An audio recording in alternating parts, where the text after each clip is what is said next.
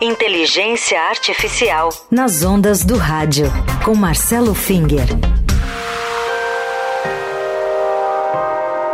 Ah, mas que sujeito já sou eu que não acha nada engraçado. Macaco, praia, carro, jornal, tobogã. Eu acho tudo isso um saco.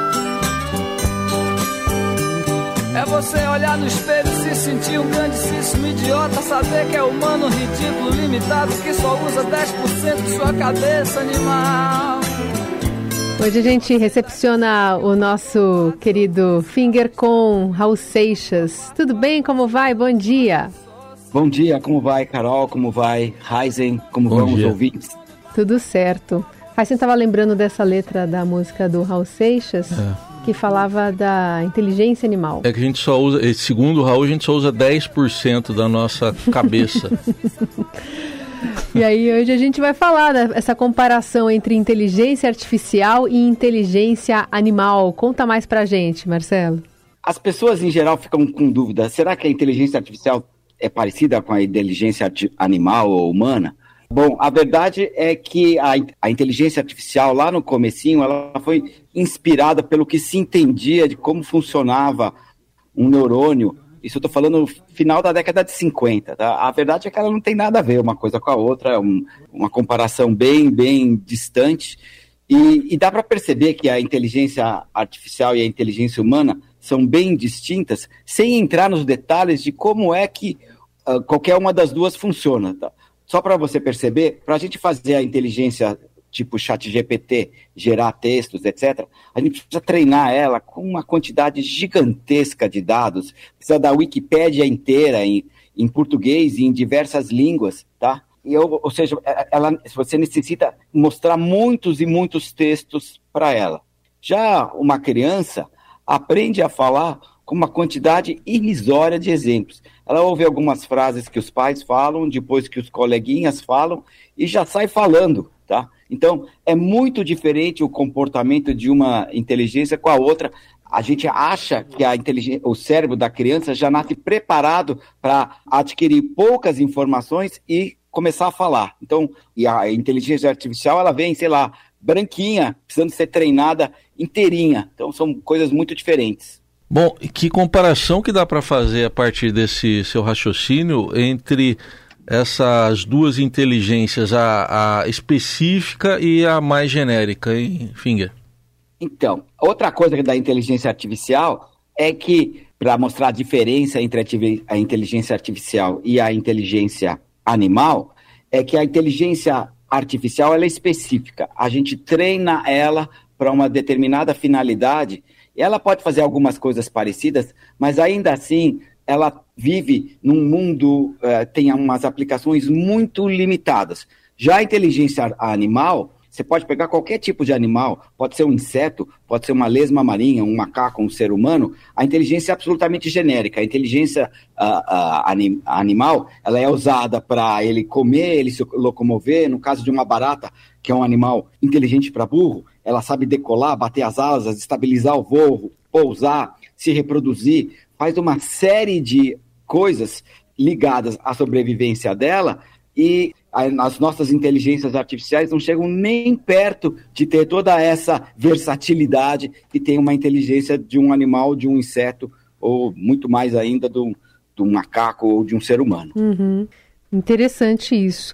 E aí, Finger, como é que a gente associa, por exemplo, alguns avanços que estão, por exemplo, ajudando algumas pessoas que perderam a fala a voltar a ter voz com a ajuda de implante no cérebro, mas mais do que isso, com a ajuda de inteligência artificial, né?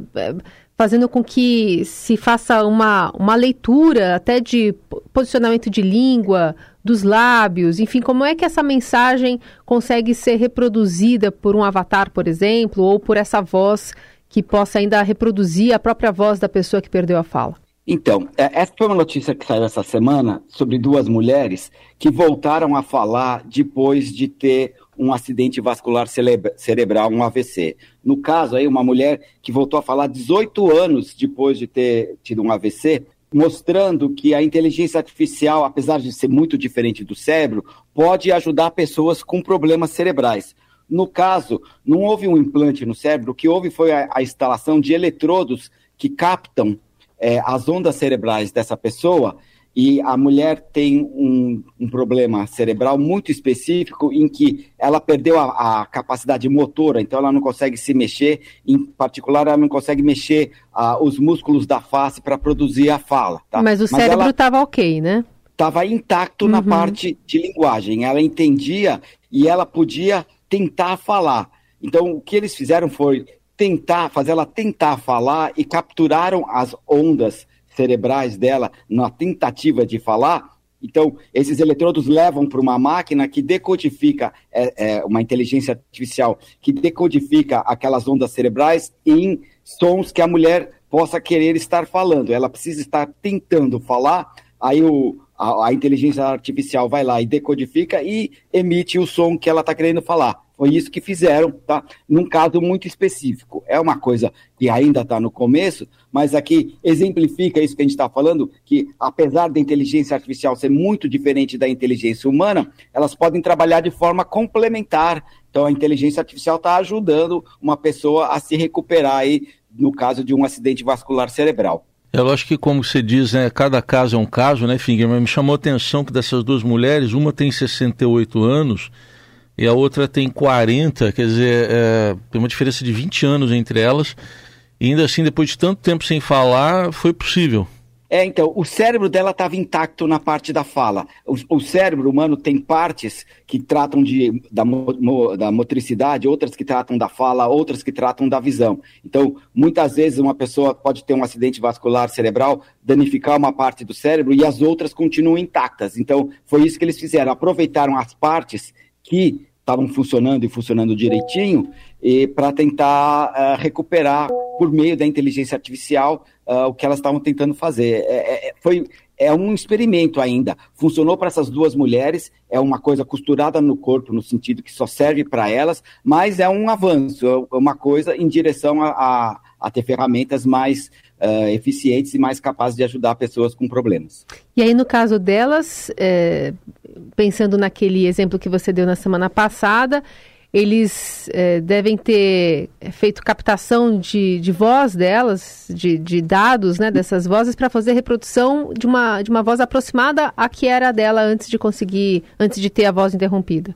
Exatamente. Eles foram falando, ó, tenta falar isso aqui, Uhum. Aí eles foram capturando as ondas e eles aprenderam a decodificar as ondas do cérebro, e é para isso que tem os eletrodos na, na cabeça delas, uhum. a, as ondas é, na superfície do cérebro foram associando com as palavras, com os fonemas, na verdade, que estavam uhum. na tela.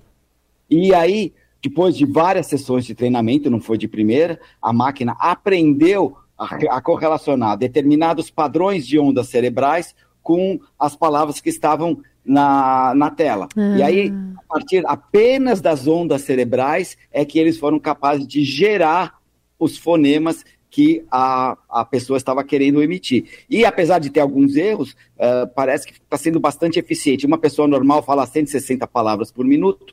Ah, essa mulher que estava com um acidente vascular cerebral há 18 anos está falando com 75, ou seja, quase a metade, já é muito melhor do que nada. E isso é, funcionou porque elas, então, você falou do, do cérebro intacto, mas elas já falavam, elas tiveram uma coisa, um problema que interrompeu isso. Alguém que nunca falou talvez não tenha essas mesmas relações no cérebro, né, para fazer essa reprodução. Exato. A parte de produção de fala no cérebro delas estava treinada e funcionando operante como se elas não tivessem nenhum uhum. outro motivo. Uh, o, o, fato que a, uma dessas mulheres, ou ambas, não conseguiam falar, porque a parte motora, Sim. que a gente precisa de uma, uma, uma, uma motricidade bastante fina para mexer os lábios, o rosto, a, a garganta, etc., para a gente conseguir falar. Então, essa parte ela tinha perdido. Então, ela pensa na sentença que ela quer falar, o cérebro emite umas ondas, essas ondas são captadas pelo eletrodo, são levadas para a inteligência artificial que decodifica e aí sim, quase que rapidamente, ela gera os fonemas que a mulher quer falar, ou já gera a sentença inteira, uh, e tiveram bastante sucesso com isso. Isso é muito bom. Imaginando uma pessoa surda, aliás, uma pessoa muda, muda que né? nasceu Eu muda. Pensei né? nisso também. Como é que isso poderia. Bom, alguma adaptação é possível de ser feita, né? Mas nesse caso faz, fez, fez uma sentido. pessoa muda ainda pode ter a parte da fala é, ou da linguagem funcionando, mas aí não é com, com fala, é com a, os, os, movimentos. Hum. Então, o que a gente precisaria decodificar é quais sinais essa pessoa estaria falando, hum. tá? Porque ela ainda tem a parte da fala, apesar de não ter, ou ela tem a parte da linguagem, apesar de não conseguir produzir sons. Entendi. Então, como eu falei, depende do caso da pessoa, o que é que leva ela a estar tá impedida de falar. Muito legal, muito legal mesmo. A forma de, de, de a inteligência artificial também está ajudando nessas questões de, de devolver, né, algum tipo de comunicação para algumas pessoas. Então, apesar de a gente não ser, não funcionar como o cérebro de nenhum animal, a gente ainda pode ajudar as pessoas, os, os, os seres humanos aí a voltar a falar. Isso é muito legal.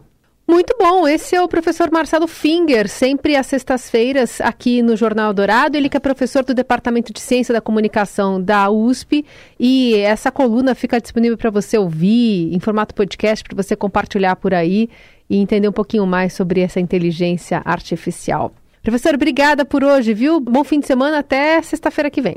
Bom fim de semana, Carol, bom fim de semana, Heisen, e bom Obrigado. fim de semana aos ouvintes.